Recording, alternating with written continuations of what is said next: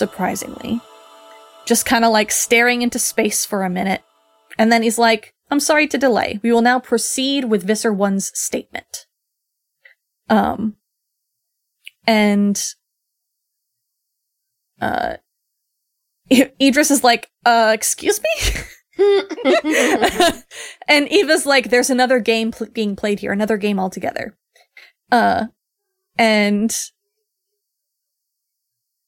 Eva's like, he's hoping for a way out. You were not supposed to be convicted. They want a way out. You have to find it. You have to discredit Visser 3. Marco, I whispered voicelessly. Yes, Marco. My child to save yours. Uh, and then they, they try to go back to the trial. Like, where, where, where should I pick up the story, Garoff? I don't, what? uh, and he's like, at the point where I terminated direct memory contact, begin by telling us what became of the human progeny of your host and the host of your subordinate SM. And Visser 3 is like, yeah, tell us. We're all gonna be fascinated to know the answer.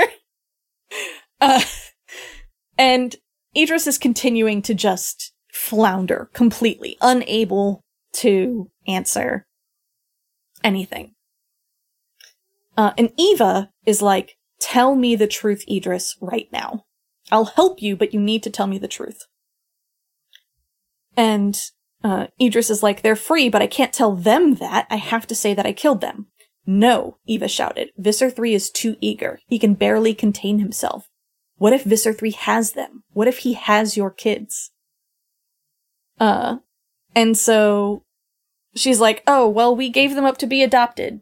Uh, and I terminated contact. And Visser 3 like slumps. and Idris is like, oh shit, Eva was right. um, and in order to stall for time, Idris is like, I, I need food and I need to use the bathroom. I need a break. Yeah. and 3 is like, she doesn't need food. I gave her a whole head of lettuce just an hour ago.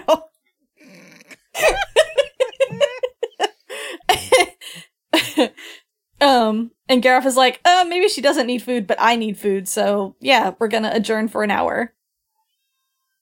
Um, Visser 3 is very upset. and and he's like, take her to the feeding building for human controllers. I do not need to remind you that if she so much as thinks of escape, you will each be killed. And Idris is like, standing up very slowly, can barely move. She's like, I don't think I'm gonna be running very far. um, we, we learn that we are in the Yeerk pool, uh, in this, uh, kind of small conference office space in one of the surrounding buildings, and they take her to the cafeteria. And at the cafeteria, she does a fuckery in order to steal a cell phone from another controller. Um, and goes to the bathroom and then uses the cell phone to call Marco. Uh, and this is where we get, th- this is where the the this is where book 35 ended is with this moment of her calling Marco.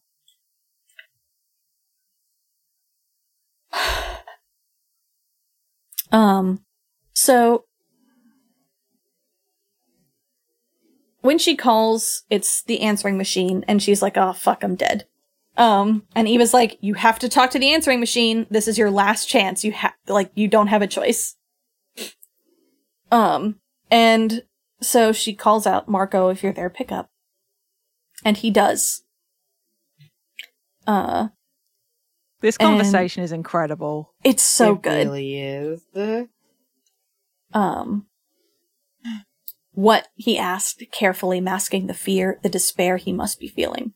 Visser 1 was calling him. Visser 1 knew he must be seeing the end now, feeling the hopelessness of final defeat. I got some small pleasure from that. You know who this is, I whispered. Yes. Your mother. No, he said flatly. Not my mother. A Yeerk. Okay, granted. But she needs you. She needs you and your friends. My friends? Don't play stupid, Marco. I know you. What you are, what you do. You are needed now. As quickly as you can, you need to be seen. By who? Visser 3.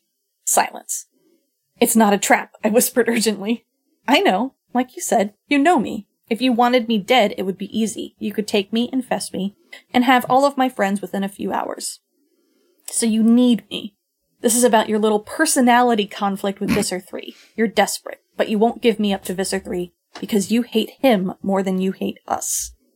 I almost choked. From almost no information, he had painted a very cogent picture of the situation. Then I almost laughed. I once thought you were too soft, too gentle. Yeah, well, things change. You've had enough time in there, Visser 3 said from outside the toilet. Marco, I'm out of time, I hissed. Will you do it? Where? The pool. Forget it. Too tough a target, Visser. It's your mother's life on the line. He'll kill her too. He'll use her to torture me. The Yeerk pool is too secure, Marco said calmly. My mind was racing. Incredible. The little, little monster was cold-bloodedly writing off his own mother. They, they deliver fresh meat for the Taxxons later today. This evening, I guess. In an hour and a half. Comes in by transport ship. They open the dome ingress. He hesitated. Visser 1, get out of there or I will have you dragged out, Visser 3 roared. Where's the dome opening nowadays? Marco asked laconically. I think we kind of messed up the last one. I told him in quick, spare detail. Then, you'll do it? He didn't answer. Instead, he said, Mom, I know you can hear me. I don't know if I can save you. You understand that, right? I'll do what's right. I'll do what I have to do. It was his only show of emotion. His voice cracked when he said, Mom.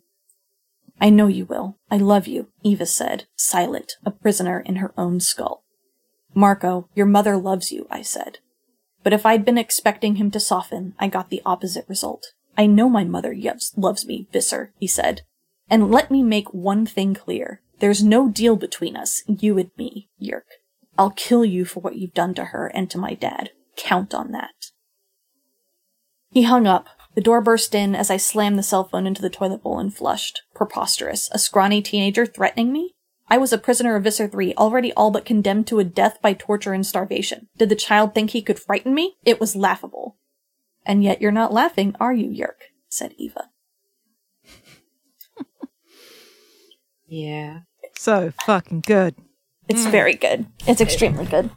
Yeah. It's also soul crushing. Mm-hmm. Yeah. ah, Hello, shit. hi, and welcome once again to the having emotions about Marco slash Benny LaFontaine. Yep, I was literally we're just here. thinking about We're the most sad. recent episode. oh. yeah. Uh-huh. Yeah, Oh. we're sad. Get used to it. Oh. Hmm. Yeah. Mhm. Mhm. And uh oh, uh something I wanted to mention uh a little bit Mhm. earlier, Mm-hmm. but um Idris uh, like when she finally gets pushed to it, she's like Allison Kim is alive. Humans are alive and more alive than us. Mm-hmm. And like and the thing is is that like of course it would feel like that to her because of the way the Yeerk Empire is done. She's been in a Mhm. military culture her whole life. And then she ends up in a scientist, somebody who, you know, does science things for a TV show. And like probably Mhm. like real science in between consulting, obviously.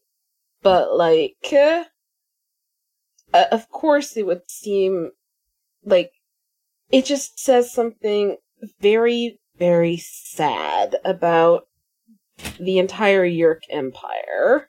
To me, anyway. So. Yeah, same. Yeah, absolutely. It's, it's uh and and it al- I mean it also shows like where she was at that moment, right? Like she was millions of light years away from everyone that she ever knew except for one person. Um and her entire culture even as kind of twisted as it has become. Um, Mhm. you know, they, they aren't necessarily trapped on Earth, but in a lot of ways they kind of are. Like they Hmm. traveled so far that it becomes difficult for them to travel all the way back. They have to ask help to come to them. Mhm. Uh, and they can't ask for help until they have proof that they did what they did for a good reason. Which they didn't. Which, which they didn't. um, uh, I mean, they kind of did. Uh, humanity is, at, at the very least, a class four species. Mhm. Mhm. Um, you know, it, we are good hosts, generally. Um, but yeah, I mean, it, it really speaks to, as Jade mentioned before, like that, that listlessness, list, listlessness, Jesus. Um, uh, de- it's depression in Mhm. some ways. Like it, it is, uh, it is being unable to focus on the things that you're supposed to be focusing on. Um, because, uh, like, it, it just seems impossible. You know what it makes I me think of? Go on, Doug. Uh, yeah. Uh, it makes me think of. So, uh, I grew up poor, uh, for a very long time in my life. Mhm. And, uh, I, my very best friend, I love him, uh, but he is white with, you know, white middle class American family. And, uh, um, so, like, at one point in time, his car broke down, and he was like, hey, could you give me a ride? And I remember just being so, like, viscerally angry, uh, because, like, the buses in my area are the best in the state, and, uh, he had just moved in with me, and so, like, I, I was accustomed to having taken a bus, and, like, just the thought of the luxury of being like, hey, can you give me a ride to work? Uh, my parents are gonna help me get a new car later. And I was thinking about my car, which was distinctly shitty, and, you know, I paid like under five grand for.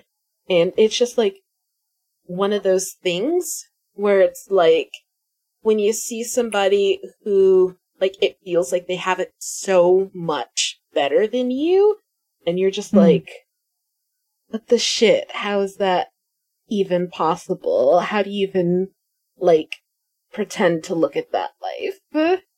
So, Mm-hmm. maybe that's what happened to Idris. Mm-hmm. And it, I also Explain. go ahead, Jade. Go. You've been No, waiting. you do, uh, you you do it, and then I will say my point. Couldn't wait. Uh, it speaks to why she was so easily seduced, for lack of a better term, by Allison. Is she wanted that? Mm. Go ahead, Jade. No, my. Uh, I love this as sort of a companion piece to Aftran sharing with Cassie the experience of seeing for the first time Mm-hmm. and how overwhelming it is when you have only known one way of being Yeah. for X amount of time to be confronted with the reality of how different it can be, Mm-hmm. regardless of how content you may be in your life. Like up until the point of getting to like this, like Idris was like, yeah, nah, love to climb sexual, love to be an asshole, love to be a boss ass bitch. I love my job. It was only when they were going like, now we're sending you to the Taxxon homeworld. And she was like, mm, maybe not. Maybe I'll do something different. And the same as like we have seen Yeerks happy in the pools. Mm-hmm. But when you're then presented with this utterly different way of doing things, and like mm, Garoff says to, to Idris, like, now you got hooked on it. But it is, you can't go back. I mean, physically you can, but emotionally speaking, when you have the knowledge of a different way of being, you can never truly put it away again. Mm-hmm. Like it does change you. Yeah. as it's an experience and like uh for one of the things like during the birth like we've talked about how a yeerk infesting a human brain experiences the sensations because if you cut yourself off from them you lose control Right. so you can't risk doing it like when giving birth or after giving birth the body is flooded with a hormone to help you bond with the newborn Mm-hmm. Mhm. like it's literally biological fact that this is a thing that happens. So Idris, even if the feeling faded, would have experienced this hormone rush. Mm-hmm. And it would have been indistinguishable from her because, like, being so hooked into Allison's nervous system, uh, what was it, renal system that um, Uh, no. Um, no, renal is it's still there. kidneys. Yeah. There's definitely uh, ad- adrenal. No, there's Yeah, something, well- something like that. I'm not a In the brain. biologist. Either way, Endocrine. Endocrine. thank you. There we go. Because I was trying to think, it's not the nervous system, and I knew renal Yeah. system was wrong, but I knew it was uh, human bodies. Fucking trip.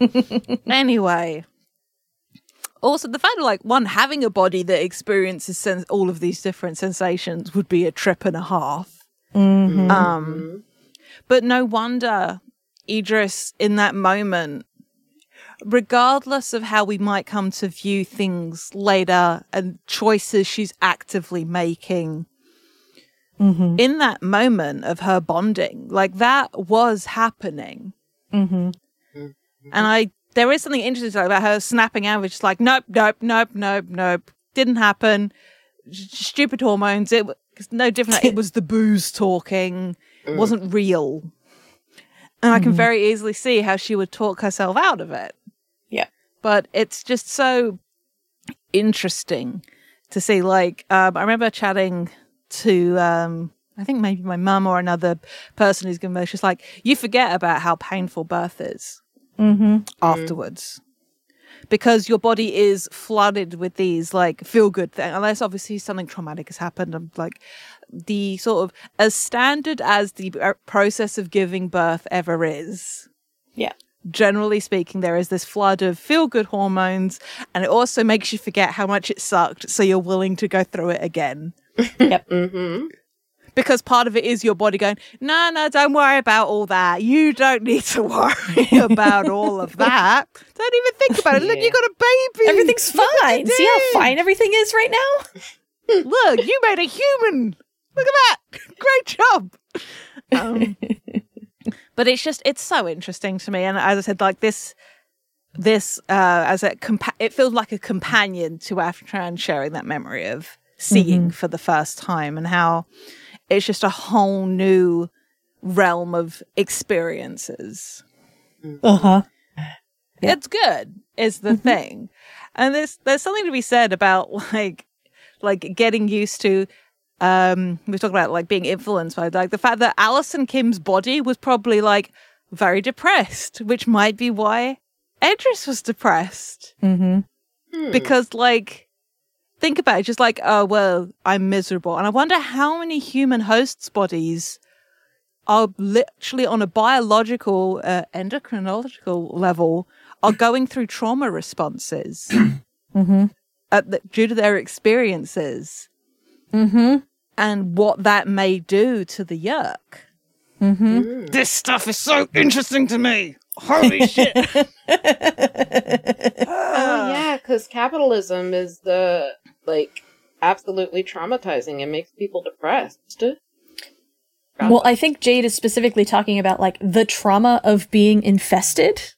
Oh hmm. yeah, yep, that too. I mean, trying to live in America is yeah, like having a nine to five. Yes, capitalism. You are quite right. Like is traumatizing and life under. it. But I was specifically referring to the act of you know going into a yeerk pool every three days and being Right, right. the screaming. Yeah. Just like, mm-hmm. especially if you have younger hosts who obviously like teenagers with the heightened levels of everything because that's what your brain is doing at that point in your development. Mm-hmm. Children who feel everything so extremely. Mm-hmm. Sorry, the cats are fighting behind me. Or even if they happened to have a host that was already suffering um, from maybe depression or from certain personality disorders that fuck with the uh, biochemical levels in the brain, Mm-hmm. and what that must be like. Like, I think I saw a post the other day about a vampire, an ADHD vampire feeding on somebody who was on Adderall and then suddenly finding they can focus. Because I love me Oh vampires affected by what's going on in the bloodstream of the person Good- they fed on. Good shit. Very Yeah. good shit. Yes. But like just the notion of a yeerk getting into this brain being like, holy shit, what is happening in here? Bitch, you live Like- like this? But yeah, like and now part of me wants to say like uh somebody like dealing with living with schizophrenia and having a yeerk then in there. And the Oh, yeerk shit. being like, holy shit. Yeah. because with some of the symptoms of schizophrenia, like how different is that from your everyday life? Just, okay, now I can't control my body, but there's another voice in here. Uh-huh. I am speaking loosely because I do not have experience or much knowledge in the way that I just know auditory hallucinations can be a symptom. Yeah. But like all of these different uh, mental disorders and what the things that can go quote wrong, and I'm using that term loosely, or ab- any abnormal psychology that humans just walk around talking, breathing with all of this shit going on in their brains. Yeah, it goes, yeah, I'll have that one. It looks pretty strong. It gets in there and she's like, holy shit, yeah. how do I operate this? Good fucking luck, Especially bitch. a- Mm, I love this. I mean, because this is one of the things I've talked about with, um, I've talked to Danielle about with regards to playing Kel on Dumb Kids, is the experience of being in an autistic brain of also somebody who is physically disabled and how a yeerk would react to a body that doesn't operate the way they expect it to and a brain that doesn't process things. Which just like when you possess a human host, these are the things you can choose to expect. Now I'm just imagining like a bunch of yeerks watching a slideshow projection, and it's very fucking funny. They'd have to be in a host in order to see, but nevertheless, this is very funny to me. And like honestly, something that I have always, always, always wondered about, um, specifically with like um morphing and like taking on morphs. Like if you like um acquire somebody who's got like one of those mental disorders that comes from like the shape of your brain, like autism, like do you have that suddenly when you morph into that person? Like, it's one of those things that I've always wondered about. It's implied, yes. Ooh. It's fascinating to me. This is one of those things, like again with Kel, just like, yeah, now if you morph me, you're probably going to have to deal with some weird stuff that you're not used to. Mhm. FYI. It's just, Mhm. it's good shit to me. I just, the science and the very loose science and like all of those implications that there isn't the time to explore in the books more. It's just like, mm-hmm yes. Mhm. It's good. Good food. This That is what sweet, like, we're going to finish bio. the. Mm, you were? I said that sweet spec bio. Yes. We're gonna have to have a this is conversation what happened, about like- this later. Yeah, and I was going to say, we're going to finish reading the books. Uh, and the Escafil Files is going to keep going as every fucking episode, Danielle and I talk about a different implication from the books. And Hell just yes. Chat for fucking four hours. Hell But- yes. But what does this mean?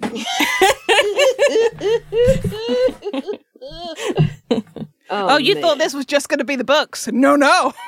Oh, We'll shit. keep going. I want in on that. Anywho, um, we don't have a Garoff here to tell us to get back on topic, so I, uh, we have to do it ourselves. Um, Court, uh, the recession, it, not the recession. what was I say? The, the break in court is over. No, you do Recess. recess. Yes. same root word, language. Ha. Um, and this one, Aegis is trying not to uh, have a meltdown about it as uh, she's kept waiting. Um, and they get back and they say, they're just like, okay, carry on the story. Yep. Um, she's like, yeah, you're about to tell us what happened to the host. Yes, yes, I was. I was telling a story that was suicide to tell. My deadliest enemy was my prosecutor. My judge, one of them at least, was motivated by some impulse I could not fathom. And I had just called on a group of Andalites and morph capable humans who were humans to attack my own people. I was crippled with pain, weak, surrounded. Visser 3, Garoff, my host child Marco, any of the three might kill me. And all I could do was talk. Um, I love at this point, um, Visser 1, or Idris, is still like, the Andalite bandits, multiple Andalites, and at least one human. Just like, I know uh, by the end of that, she finds out, oh no, it's just the one Andalite, huh? Fucking Visser 3 sucks so hard. Oh my god. He sure does. Um, but so to get back into the story within the story, uh, the shipboard Kandrona is weakening. Um, they have maybe a year uh, of it being able to keep running. Um, and obviously, if they starve, that's the end of the mission. So that is what prompted as uh, Idris to finally contact the Empire. They threatened her, which you know tracks because she'd stolen a ship and disappeared. But then she dropped the magic words "class five species," and we get this detail of her savoring this memory.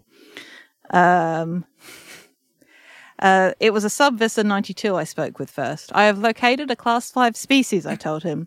A class 5 species with superior dexterity and above average sensory capabilities. Numbers, the Sub-Visser demanded? 5 billion, give or take. I remember the way the Sub-Visser sat bolt upright. I believe he cut himself with his own Hork-Bajir blades. He repeated it back cautiously. You mean 5 million, Sub-Visser? No, Sub-Visser, I said. I mean 5 billion, as in 5,000 millions. Um, and she's like, she explained her concept for the sharing, sends a, a recording of the very first voluntary human host, um, outlines the plan for the invasion uh, that will not require to uh, repel all the forces from elsewhere in the galaxy. Um, and naturally, at that point, there, there's no more talk of arresting her.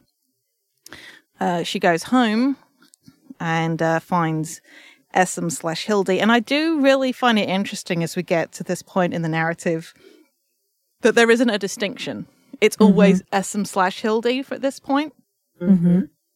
Um, um, but uh, he's pissed um, because she's like, "Oh yeah, the new drone is on the way," and he's like, "You shouldn't have contacted the Empire. We could, according to him, have flown back to Yeerk space, invent some story about being lost, obtain a new Kandrona generator before returning."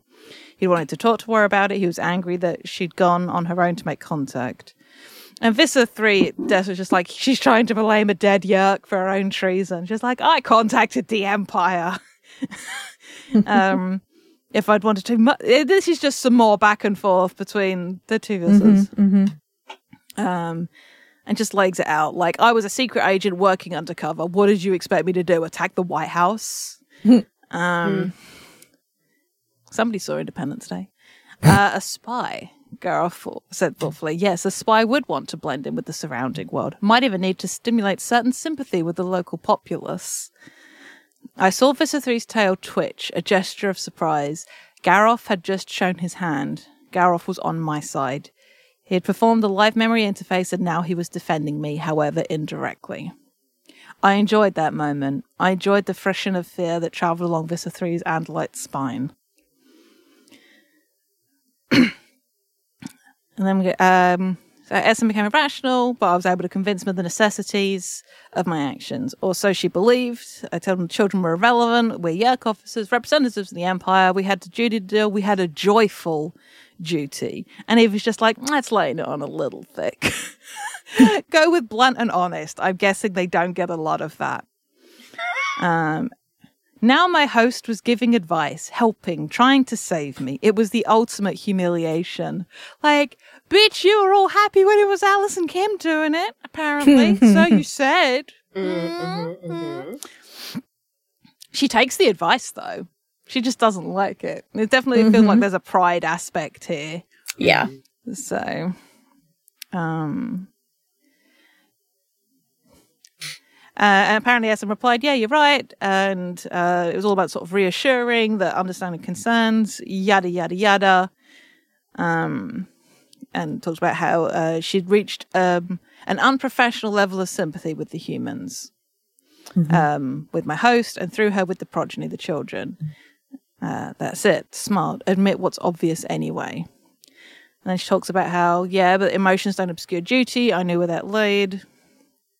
Um, I did not see that, um, and she thought that Essom would be on board, but had didn't see that he was weaker than her. We all know that Essom um, had, had at one point in his career been demoted for improper behavior. Specifically, it's described as a lack of vigor, a lack of firmness.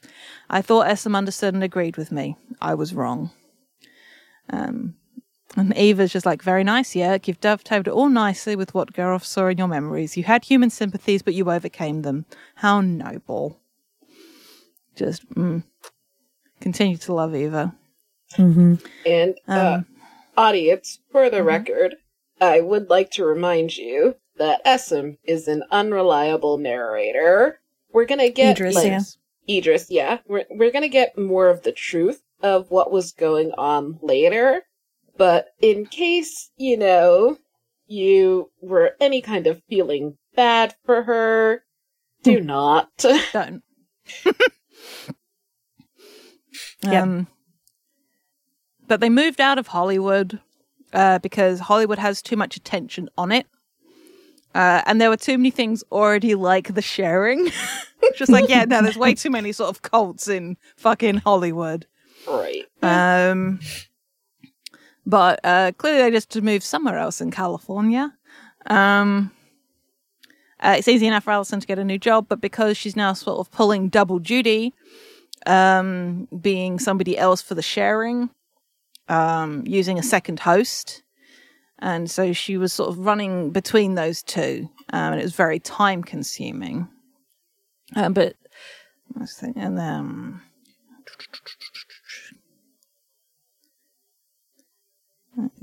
And uh, this is when shit hits the fan, or at least as she tells it. Um, cut into the memory of where are you going, Essom? Don't worry, I'll leave you the Kandrona. I won't starve you. I I actually thought I loved you, and for that I'll not hurt you now. What are you babbling about? I've just fed. I'll last three days. I'll release Hildy at that point. He'll be safe with the children by then. You think you're leaving? I cried. Yes, Allison, I. I am Sub-Visser 499, 409, not Allison, I roared. Yes, Sub-Visser, Esm said. But I am no longer a member of the Empire. I have chosen death over a, con- over a continuation of this despicable mission. He's like, I couldn't believe my ears, council members. I was shocked. Stunned. Um, dis- um, I tried to understand. Despicable. Have you gone mad, Essen? We are Yeerks. Yes, we are, but we will have to find a better way than this. Um, and he just is pissed off as all hell, at being betrayed. Um, and we get this interesting detail betrayed by my own, by my subordinates, by Hildy, by Essam. And she races for the hidden panel where they keep the weapons hidden. Levels a Dracon beam at Essam. And like, obey or die. That if you fire, you may hit the children. Do you think I care? Um, obey me, I am your Sub-Visser. Uh, he put the children down and moved away from them. Kill me then, Idris. I ordered my finger to squeeze the trigger, but at that moment my host rose up against me. She had lain in wait, biding her time, lulling me into a false sense of security. She attacked with all the force of mind she possessed. Naturally, I regained control within seconds, but in those few seconds, Essam leaped and snatched the Dracon beam away from me. Meanwhile, as uh, as Dirk rightly pointed out, we have a cut in from Eva of "That's a nice story, Yeerk. Is any of it true?" it's just like, hmm. I've talked for a lot. Somebody else take over. Yeah. I need a Uh. Idris points out, uh, like, I couldn't let him take the children. Um, she tells Eva that um, her argument was, it, you know, we'll keep the children. I'll be a full visser and I can protect them. But uh, Essam didn't believe her. Um, well, that's what Eva thinks. right. Uh, but uh, Eve, mm, Idris says that Essam did believe her because he was in love with her. Um, he was in love with humans in general, with Allison Kim, with Hildy Gervais. Um, he was in love with love. He had gone over. He had become human in some way, and he chose to die rather than surrender his humanity. And still you think you will conquer us? Eva said. Um, and Garoff, uh, pulls her back from her conversation with her host into, uh, the story. Um, and uh, she continues, Essam was larger and stronger than her because he was in a male host. He held her prisoner. He knew the feeding schedule. He waited until she was starving and basically made her leave Allison. He left, uh, the, uh, the dude that she was using for the sharing, like, chained to the pool so that she could enter a host again. Um, but, uh, the children will need their mother. Um, and Idris narrates uh, that she said, I am their mother, a lie. Um, no, Allison Kim is their mother. You, you are no one's mother. You never could be. You've gone human, you fool. He smiled. Yes, I have. Gone human, Sub-Visser. What will you do, traitor? Will you leave me in this pool with no host? Leave me here trapped, eventually discovered, flushed down the toilet by whatever human comes to investigate the disappearance of Allison Kim. He was troubled, he was reluctant, but in the end he agreed to lock my alternate host onto the poolside restraints. I had acquired a large, impressive male for use in speaking to my sharing groups. This alternate host spent his days in a padlocked, soundproof room.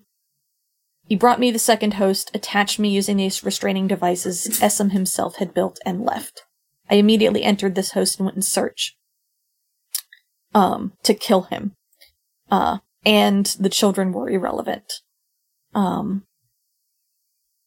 I had created the children and go ahead. Oh, yeah. I was just going to point out that uh, Eva cuts in that um Idris loves Essam and she still loves the children, even mm-hmm. though what Idris is telling the council that she was going to go kill Essam and the children didn't matter to her. Right. Um Idris says that she had become attached to the children, or at least the host had. Um, but now that she's free of Allison Kim, her mind is free again.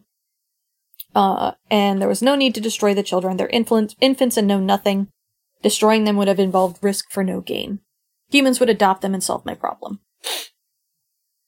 Uh, Garoff is like, logical.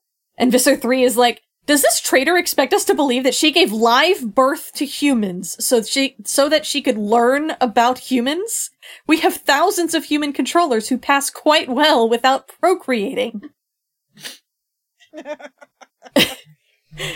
and she just like reads him for filth. She's just like, yeah. You've never understood anything but brute force and crude manipulation, Visser 3. Your plans are grandiose and absurd. You wasted how much time and how many resources inventing a clever potion to destroy human free will? A failure! As anyone who knows humans could have told you. You try and seize control of the head of state of the most powerful nations and end up alarming them, making half of them suspect our presence on Earth. You spent a fortune in pursuit of an anti-morphing ray that doesn't work. Why? Because you cannot even manage to wipe out a handful of Andalite refugees. Yeah. I will say the fact that Visser three, I just got reminded of that post, like the most awful person you know, just uh-huh. uh-huh. like he's I, he's right. The yep. fact that he's got a list as long as your arm of shit he's of his fuck ups mm-hmm. is his fault. Mm-hmm, uh, mm-hmm. It is nice to get like a nice detailed list. She's like, oh yeah, I remember all of those books. Fantastic. Mm-hmm. Um, um, I do like Visser 3's attempt, like, you forgot Visser 1. I have wiped out the Andalite Bandit. Yeah, I'd forgotten that little demonstration. Congrats, you lost how many Hork-Bajir hosts in the process? How many Yeerks were killed? And then again, it's just him grandstanding, just like Yeah. the mistake was following your path, you and the sharing. We took the Geds, we took the Hork-Bajir. we took them. Yes, we made allies of the Taxxons, but if they had resisted, we had taken them too. And he's just like pacing back and forth, full like monologuing. Mm-hmm. Um, and this is a convincing speech Mm-hmm. because he's talking about how they are yeerks, they conquer. Um, and to do anything else is like beneath them. Um, and it's great. And a couple of the council members are nodding, like, yeah, yeah, good point. And then fucking Idris comes in, take him out from these. You know, I was wrong about Visser 3. He's not a dupe of the Andalites. Rather, with all this bluster and raving, he sounds as if he has been spending his time with Helmacrons, which makes one of the council members actually laugh, which is incredible. which might be the biggest sign that one of the council is in a human host Mm. because we don't really see Hork-Bajir laugh too much. Like they do express amusement, but we've not Right. heard mention of them laughing before. And Mhm. Taxxons just have the little weird, like clicky clicky mouth. So, regardless, we get a nice reminder of the irritation that is the Helmacrons. um, they're barely bigger than a grain of sand, but with enormous egos. Yep. Um, and Uh, this is where Visser 3 really uh, attempts to. Uh, we thought we pulled an ace card before. This is the the second secret ace. Mm-hmm. Um, because Visser 3 is like, yeah, no, you feared a war of conquest that would destroy your children. And Eva's like, careful, it's a trap. And Idris is just like, no, I care nothing for the human children. Um, and this is when uh, a child walks into the room. And Idris immediately recognizes this this nine year old ish. Um, the son that uh, she had named Darwin, a little joke on her part. Uh, he represented something never evolved, a human child with four parents, two humans, two Yeerk. Um, and then uh, Idris is presented with a handgun um, and told to shoot this child. Yep. Uh, prove to us that you care nothing for this human child. Uh, and she is unsure of what to do. Like, she knows she has to. She has no choice. If she doesn't do this, she is dead. Um, and she understands that there is currently a Yeerk inside Darwin's head the yeerk inside his brain is holding the gun up to Darwin's chest so that she can't attempt to shoot Visser 3 with the gun. Um, and, you know, she's looking at. I looked at my son, the features that were a unique blend of Allison's Korean and Hildy's French physiology. The eyes, the hair were Allison's, the skin was pale, the mouth wide, all Hildy's. Nothing of me, of course. How could there be? And yet this child would not have existed but for me. Surely that made me, in some part, his mother. I struggled to control my facial expressions. I was helped by the injuries. I had seen myself in the mirror. My right eye always seemed to be crying now. Darwin was a controller. His sister? My daughter? Where was Madra? Where was my little girl named for the bright tiny moon of the Yeerk homeworld? The gun was trembling in my hand. Pull the trigger. It was all I had to do. I would be free. Visser 3 had staked everything on this one showdown. If I refused, I would be beyond even Garoff's power to save. And Visser 3 is gloating. He's like, perhaps Visser 1 is unfamiliar with the operation of this weapon. All you have to do is pull the trigger. and Eva's like, you can't do this. Uh, and Idris is like, I have no choice. They'll kill me. Once before you chose your life over love. Are you happy with the result? and Garoff interrupts and is like, will you fire or not? He's, he is also trapped in this. He knows that like he can't do anything to help her if she doesn't do this. Mm. Um, and then she sees behind Darwin a flea that is growing. Uh, and she sees this and knows what it means and realizes that all she has to do is delay just a few more seconds and the flea would be done growing. Uh, and then, uh, all of a sudden, Visser 3's host body is no longer the only Andalite in the room. Uh, because the Animorphs are here.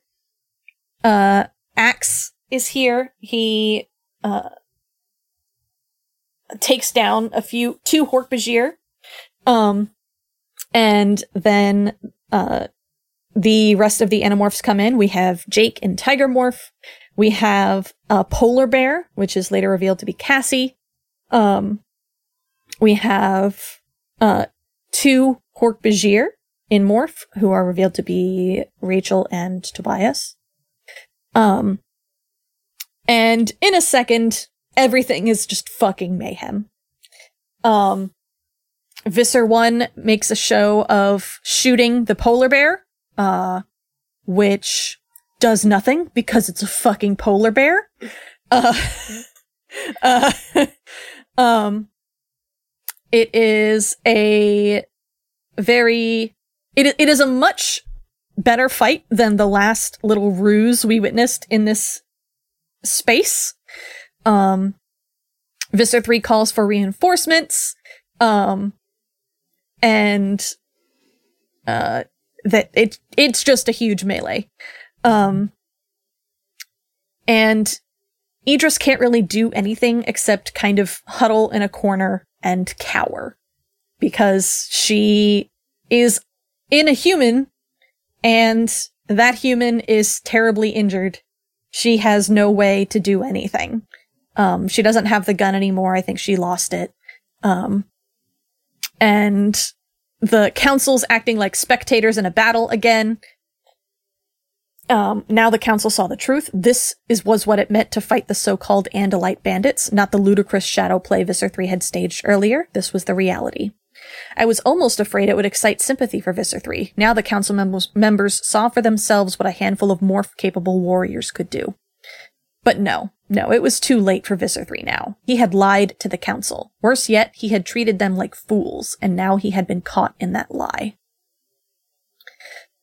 Uh, and then in comes a gorilla. It's Marco. And he goes up to Idris and he's like, so, was this what you had in mind? And she just kind of like nods. Um, and then he knocks her out, uh, and takes her away. She wakes up, uh, in a Taxxon tunnel. Um, she hasn't been out for very long. And, uh, in the Taxxon tunnel with her is a dead Taxxon and, uh, the Animorphs. But also the Yeerk pool complex is like super duper visible, like not 50 yards away. Um, and she realizes there must be some kind of hologram generator. She does not know that that hologram generator is probably a Chee who have extremely good holographic technology. Um, and Marco is human. Everyone else is still in morph. Um, Marco sat on his haunches, human now, wearing bike shorts and a t-shirt. He watched me, his expression unreadable. You need to see a doctor, Visser. That damage wasn't all my doing. Visser 3, I whispered through bro- broken teeth. Did you kill him? Marco shook his head. No, he morphed. We took off. Pity, I said. They'll find you here. We know, but not just yet. You have very sophisticated holographic capabilities, it would seem. Better than anything we Yeerks possess. I narrowed my eyes. Better, perhaps, than the Andalites possess. Just a little something we put together from stuff we bought at Radio Shack, Marco said. Now, why are we here? You've served your purpose, I said. You can go. He nodded. So we were just supposed to put in an appearance. Exactly. Interesting little war you Yeerks are carrying on. Are you sure you know who you're fighting? I laughed. I know everything now. You think you'll scare him, Idris? You don't yet grasp what is right before your eyes. Marco seemed to echo his mother's confidence. Don't waste your time trying to scare me, Visser One. If we ever get taken prisoner, some Yeerk will have full access to my memory. Everyone's memory here. That phone call you made? Please come kick butt on my fellow Yeerks? That'll be known to your brother and sister Yeerks. He sees it, Eva said. He sees the trap you're in. The boy is clever, I admitted. He has grown. You infested me at random, so you believe. But I believe in higher powers, Yeerk. I believe I was taken so that my son would grow strong and wise and someday destroy you. Yes, that may all be true, Marco, I said. But if you are dead, you'll talk to no one. Marco bit his lip, looked down at the ground. Ax, he said. The young Andalite's tail blade was at my throat before I could blink. Here's the deal, Yeerk. You leave my mother. You do it right now. We'll throw you into the pool, let you live a little bit longer. Or, or my Andalite friend here twitches. You won't do it. You're looking at your mother's face, her eyes. You can't. You're just a human with all the usual human weaknesses. Marco stood up, but even standing, he was only a little taller than me sitting. You know what it says on the New Hampshire license plates? I shook my head in confusion. Access the memories, he said. My mom knows. We talked about it. At the time, we thought it was kind of corny. But then, the more we thought about it, it wasn't corny at all. It was inevitable. I access the memories. Live free or die? Live free or die, Marco echoed. My mother walks out of here a free woman, or she dies. He doesn't mean it, I told Eva. Yes, he does. You have to let me talk to him. Me without you. Me alone. Ten seconds, Marco said. Tick tock. Ten, nine, eight. No, do you think I'm a fool? You don't have a choice, Idris. I can still choose between types of death human. Do you think I will trust your vile, cold-blooded son there? He's sworn to kill me. Six. Five. He won't, not if I tell him not to. You'll leave me without a host, helpless, blind. No, Idris, because Marco is my son. He has the ability to see clearly from beginning to end. He inherited that trait from me. It was monstrous, impossible. My own host was bargaining with me. I had expected Marco and the bandits to attack. I had not expected them to seize me, take me prisoner. They had reversed the power dynamic. Three, two, and now I had no chance to survive. Not unless, unless somehow Eva was telling the truth. Could I trust her? I knew her better than anyone ever could. Had she seen the full picture? Would she do what she must? One. I will release your mother, I said. I'll believe it when I see your nasty, slimy gray body come out of her ear, Marco said. All lost, I told myself. All my hopes, all my great dreams, all come down to this pathetic hope. The mercy of two humans who hate me. And she crawls out of Eva's ear and uh, is held helpless in Marco's hand for an amount of time that she doesn't know. Uh, and then suddenly she senses an, an ear canal in front of her again. And she's back in Eva's brain.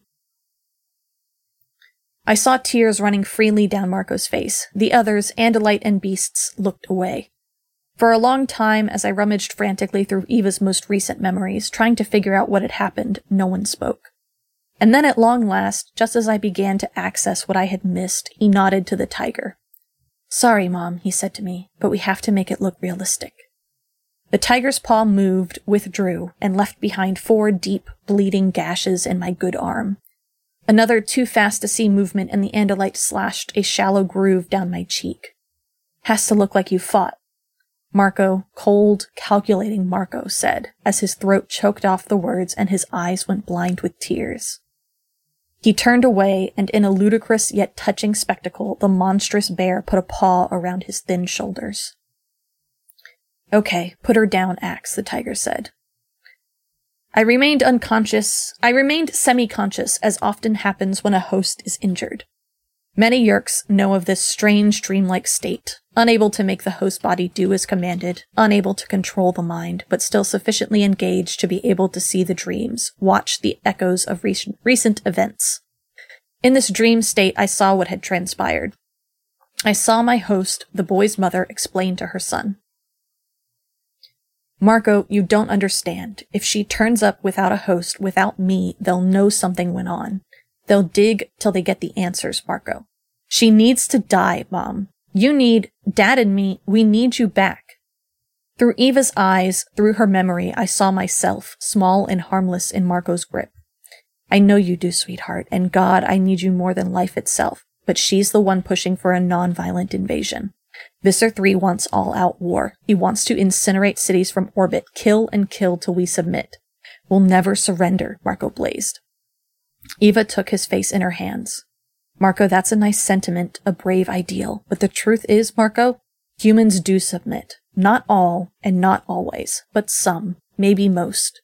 Enough will submit, Marco. Enough to give the Yeerks what they want. And the rest will be dead. Millions. Billions. I saw Marco's hand tighten around me. I saw how close he came to that inexorable power crushing the life from me. You can't rely on slogans, my brave son. You have to win this war. For now, Visser 1 must survive. Only she can restrain Visser 3. If she loses, or if she is seen as disloyal, he'll have his way. Marco was not convinced. Open war would mean humans could fight back at least. Better to know the enemy, know who to shoot. Yes, but we may well lose, Eva said. And even if we win, how many millions or even billions of humans can we sacrifice? I saw his face through Eva's memory, saw him consider. A child, he was now deciding the fate of Earth and the Yeerk Empire. Doesn't make sense, he said at last. If open warfare would work, Visser 1 would support it. So either the Yeerks have reason to believe open warfare would fail, or Visser 1 has some other reason for going with the slow infiltration thing. Clever, clever boy, I thought. I'll enjoy the day I see the end of you, standing there smug, reveling in my weakness, imagining yourself invulnerable. I'll find a way to make you scream. She has a reason, Eva said. Tell me. She has children. Yeerks reproduce by fission, the young Andalite interrupted. They have no emotional relationship with their offspring. Indeed, Yeerks die in the act of reproducing. The Andalite's contempt was all too simple, but that was fine. Their hatred was mutual. She has children by a previous human host, Eva clarified. She has feelings for them. And, since she is no longer in command on Earth, she cannot protect them. If Visser 3 launches a bloody war, they may die. Marco was taken aback by this, though he tried to conceal it. Then he did something extraordinary. He turned to the polar bear. Cassie? I think she's telling the truth, the bear said. Sorry, Mom. You can't trust anyone. No, you can't. But you need to know that Visser 1 is on trial right now, today. On trial for her life. The decision will be up to the Council of Thirteen. They know very little about Earth. They'll choose between Visser 1 and Visser 3. If they choose Visser 3, they will end up following his plan in the end. The tiger spoke again. We may prefer Visser 3 to be in charge. He makes stupid mistakes. His people all hate and fear him, which makes his people less effective. And we know him, know what to expect. Visser 1 might be a more dangerous enemy. Surely that succinct summary was from an Andalite mind. It was flattering in a way, and true, of course. Besides, one of the morphed Hork-Bajir said, Visser 1 knows Marco now. If she wins over Visser 3 and takes back control of Earth, she kills Marco or takes him as his as her own host. That way she doesn't have to worry about the other Yeerks seeing his memories. She can take him herself, hunt us down one by one, and we're all done for. Kill Visser 1 now, kill Visser 3 later, then we get the chance, the second Hork-Bajir said bluntly. Marco looked to the tiger. What do we do, fearless leader? It's your call, Marco. Your mom, your call. By the Kandrona itself, the tiger was human too. Were they all humans? All but the lone Andalite? I wanted to laugh. I wanted to run to Visser 3 and spit the truth in his face. You incompetent fool, your every move has been stymied, not by highly trained Andalite guerrillas, but by humans, by children. I know now that Marco looked down at me, helpless in his hands. He closed his hand around me but did not squeeze. I love you, Mom, he said to Eva. I know, sweetheart, I love you, and I'm so proud of you. Yeah, Dad, he. Eva shook her head. He has to move on with his life, Marco. He thinks I'm dead. He's already grieved, and even now the odds of my surviving are very small and remote. At last the boy lost his composure. For a moment the self-control that made him seem so old weakened. You can walk away now, Mom. We can get you out of here. You could move somewhere far away, disappear. We can make it happen. We have the power. We have allies, friends who have the money it would take. Eva hugged him close, squeezing with all her might. I lay there, still in his fist. We each fight this war in our own way, Marco. Marco pulled away. He stepped back, ran his hand through his hair, and almost seemed to beat on his own head. Okay, my call. Then, here's the deal. Tell Visser 1 when she, well, she'll know, won't she? So, Visser 1, the deal is this. If we hear that you have retaken control of your first forces on Earth, we drop the dime on you. We contact Visser 3, the Council directly even, and we tell them how you reached out to us. We record, we've recorded this little meeting. The recording goes to your bosses, and that'll be it for you. Other than that, this whole thing never happened. That's the deal. You don't know us. We don't know you. We were never here. A recording? How? I looked around, searching for a recording device. Futile, of course. We were behind a hologram. With a hologram emitter this sophisticated, anything could be hidden. And by the way, Marco added, if you get to thinking we can't contact the Council of Thirteen, guess again. Not all your fellow Yeerks are loyal. He held out his hand, reluctance making him tremble. Not this time, Yeerk, he said to me. You don't die today, but someday. He gave me back to Eva. That's when I discovered how my fate was decided.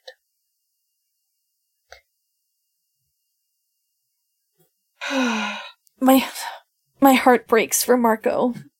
Yeah. And for Eva, Jesus Christ, can you imagine? Mm-hmm. Like fucking like I love to see where Marco gets it from. yeah.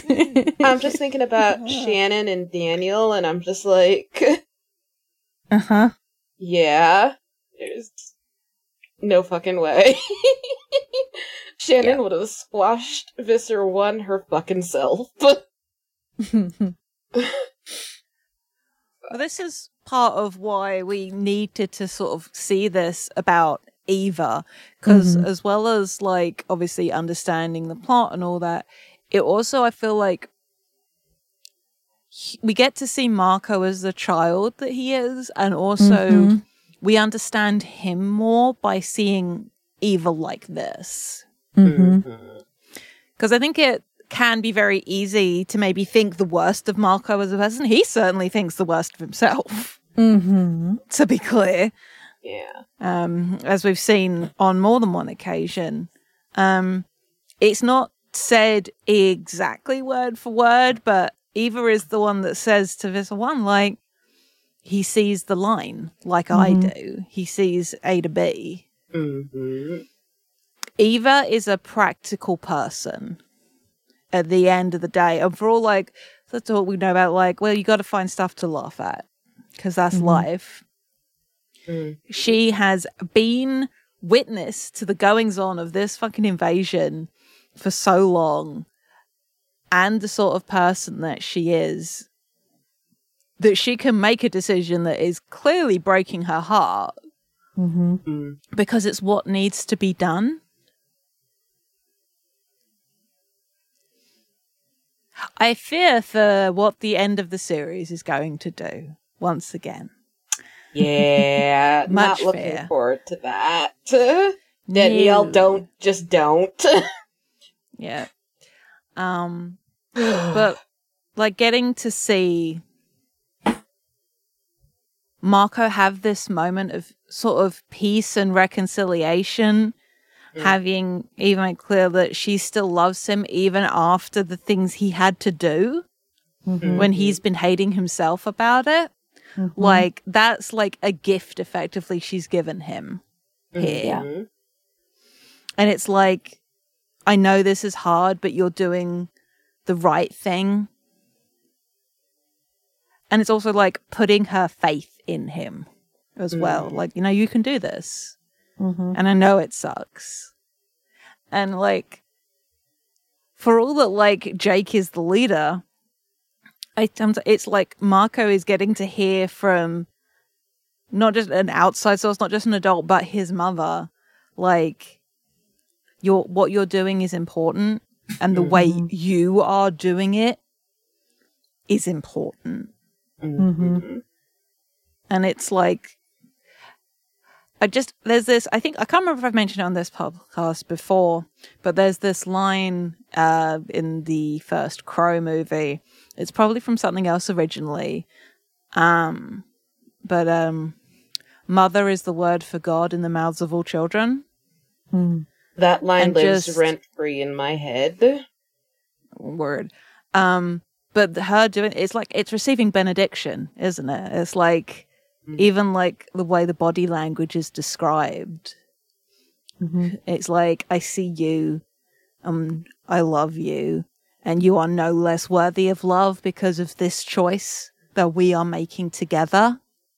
hmm And they are making it together because, like, she was absolutely like, "Yeah, he will absolutely kill me," and uh, we have to have this conversation, or it's just going to be the end. And Yeah. then, Like- like, Eva advises, but and gives her wisdom, but Marco is the one that makes the choice. hmm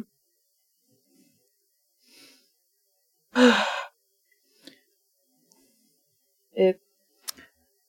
This It's a lot, interaction, and I am sad. yeah. This interaction here is very much a part of why I wanted to talk about Mhm. this book with you guys. Because, like, Yeah. uh, I didn't remember it, but like obviously I knew something like this had to be in this book, and uh, like because like I listened to you guys talking about book thirty five, and when I got to the end of it, I was like, I have to find a way to be on here because listeners, you don't know, but I was also supposed to be on that one as well, and life happened to me and I couldn't. But um like it's just I I I I, I cannot like explain in words uh like how much it would mean to me. Like I am 33 years old. My mother has been dead uh for at this point in time 15 years. Uh if I had a chance to see her and have her tell me, I am proud of you and you are doing the correct things, uh, like, I have no word for how much that would mean to me. And I am 33. I am more than twice Marco's age. I am almost three times his age at this point in time. And, like, and I didn't have to, like, take care of my dad when my mother died. I didn't have to, like, be the adult in the household when my mother died. And Marco had to do so much more than I did. And he gets this opportunity. And just like, it's a lot. Like, it is so Mhm. much. And it's really important to me. Uh, and it makes me both like want to cry and makes me really happy because uh he does get to have this moment uh from his mother where she tells him yes i love you. Yes you are doing the correct things and the things that i would choose uh if i had a right to make you make a choice. And it's just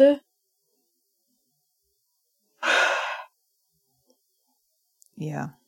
Mm-hmm. What I uh thank you for being so honest and sharing so much with us, Dirk, by the way. Just want to acknowledge that before I start talking about something else. nope you're good you're good What I especially love about, I say especially love, another thing I particularly love about this interaction we see between Eva and Marco is how it sums up so succinctly and offers such a stark contrast of what it means to be human and that what we have it's stressed time and time again in this book is family like those connections and how Marco and Eva make this choice because they are both soldiers in a war compared to Edriss herself, how mm-hmm. she views parent being a parent and family and being in a war. Mm-hmm. And it just perfectly clarifies this is why Edriss what this is one of many reasons, but in terms of the thesis, I suppose, of this book, this is why she sucks. Yeah. Because the way she views making hard choices and sacrifice is not the same. And it does not come from a place of love at all. It comes from a place of self interest. Mm-hmm. And what she maybe perceives as love. But she sees this play out between Eva and Marco and is just like, yeah, okay. I'm going to kill that little shit when I get the chance. Uh huh. It's going to be fucking great day for me. mm-hmm. um, because we're going to get at the the close of the book, we have Edriss reflecting about one of her children. Quite loosely tabled, her children, the children she feels she has ownership of. And I mm. do use the term ownership very deliberately there. Mm-hmm. And the comparison with that and how Eva talks to Marco, to Marco, with Marco, respecting his agency. Yep. Like when you think that those children uh, Darwin and I have forgotten the daughter's name. Madra. Madra. Madra are only four years younger than the Animorphs. Mm-hmm. Oh. Like, also, you know, fun for the kids to buzz in and see a nine year old holding a gun to their chest. Right. uh, but also, speaking to your point about the fact that, like, just as much as Marco is a soldier in this war, Eva is mm. too. Mm-hmm. Oh yeah. Uh, cause something that, um, like, always, it, it kind of frustrates me. Uh, as I mentioned earlier in this session, uh, I'm very out of shape. And so I can't do things like go to protests because I can't stand that long. I can't walk that far. And like, I don't make a lot of money. Uh, like, I make better money than I ever had before in my life, but also I'm American, so that's still bullshit. and, um, so like, there's a whole lot I cannot do uh, to like contribute to causes I believe in and to help with things that I think should be helped with. And like Eva literally has her body being controlled by someone else. And the fact that uh Jade you point out that yes, she is also a fighter in this war just makes reminds me that like there's a lot of ways to fight and mm-hmm. so I just needed to say that. It's good mm-hmm. shit. Mm-hmm. Glad you did. and uh let's finish talking about this book and then we can expand more because we've still got a good chunk of time. Yeah. But timestamp for listeners. On topic today. We are recording uh, at the end of August 2022. So, like, if you are aware of what's going on, yeah. And if you're reading a back, if you're listening to a backlog, yeah. Anyway.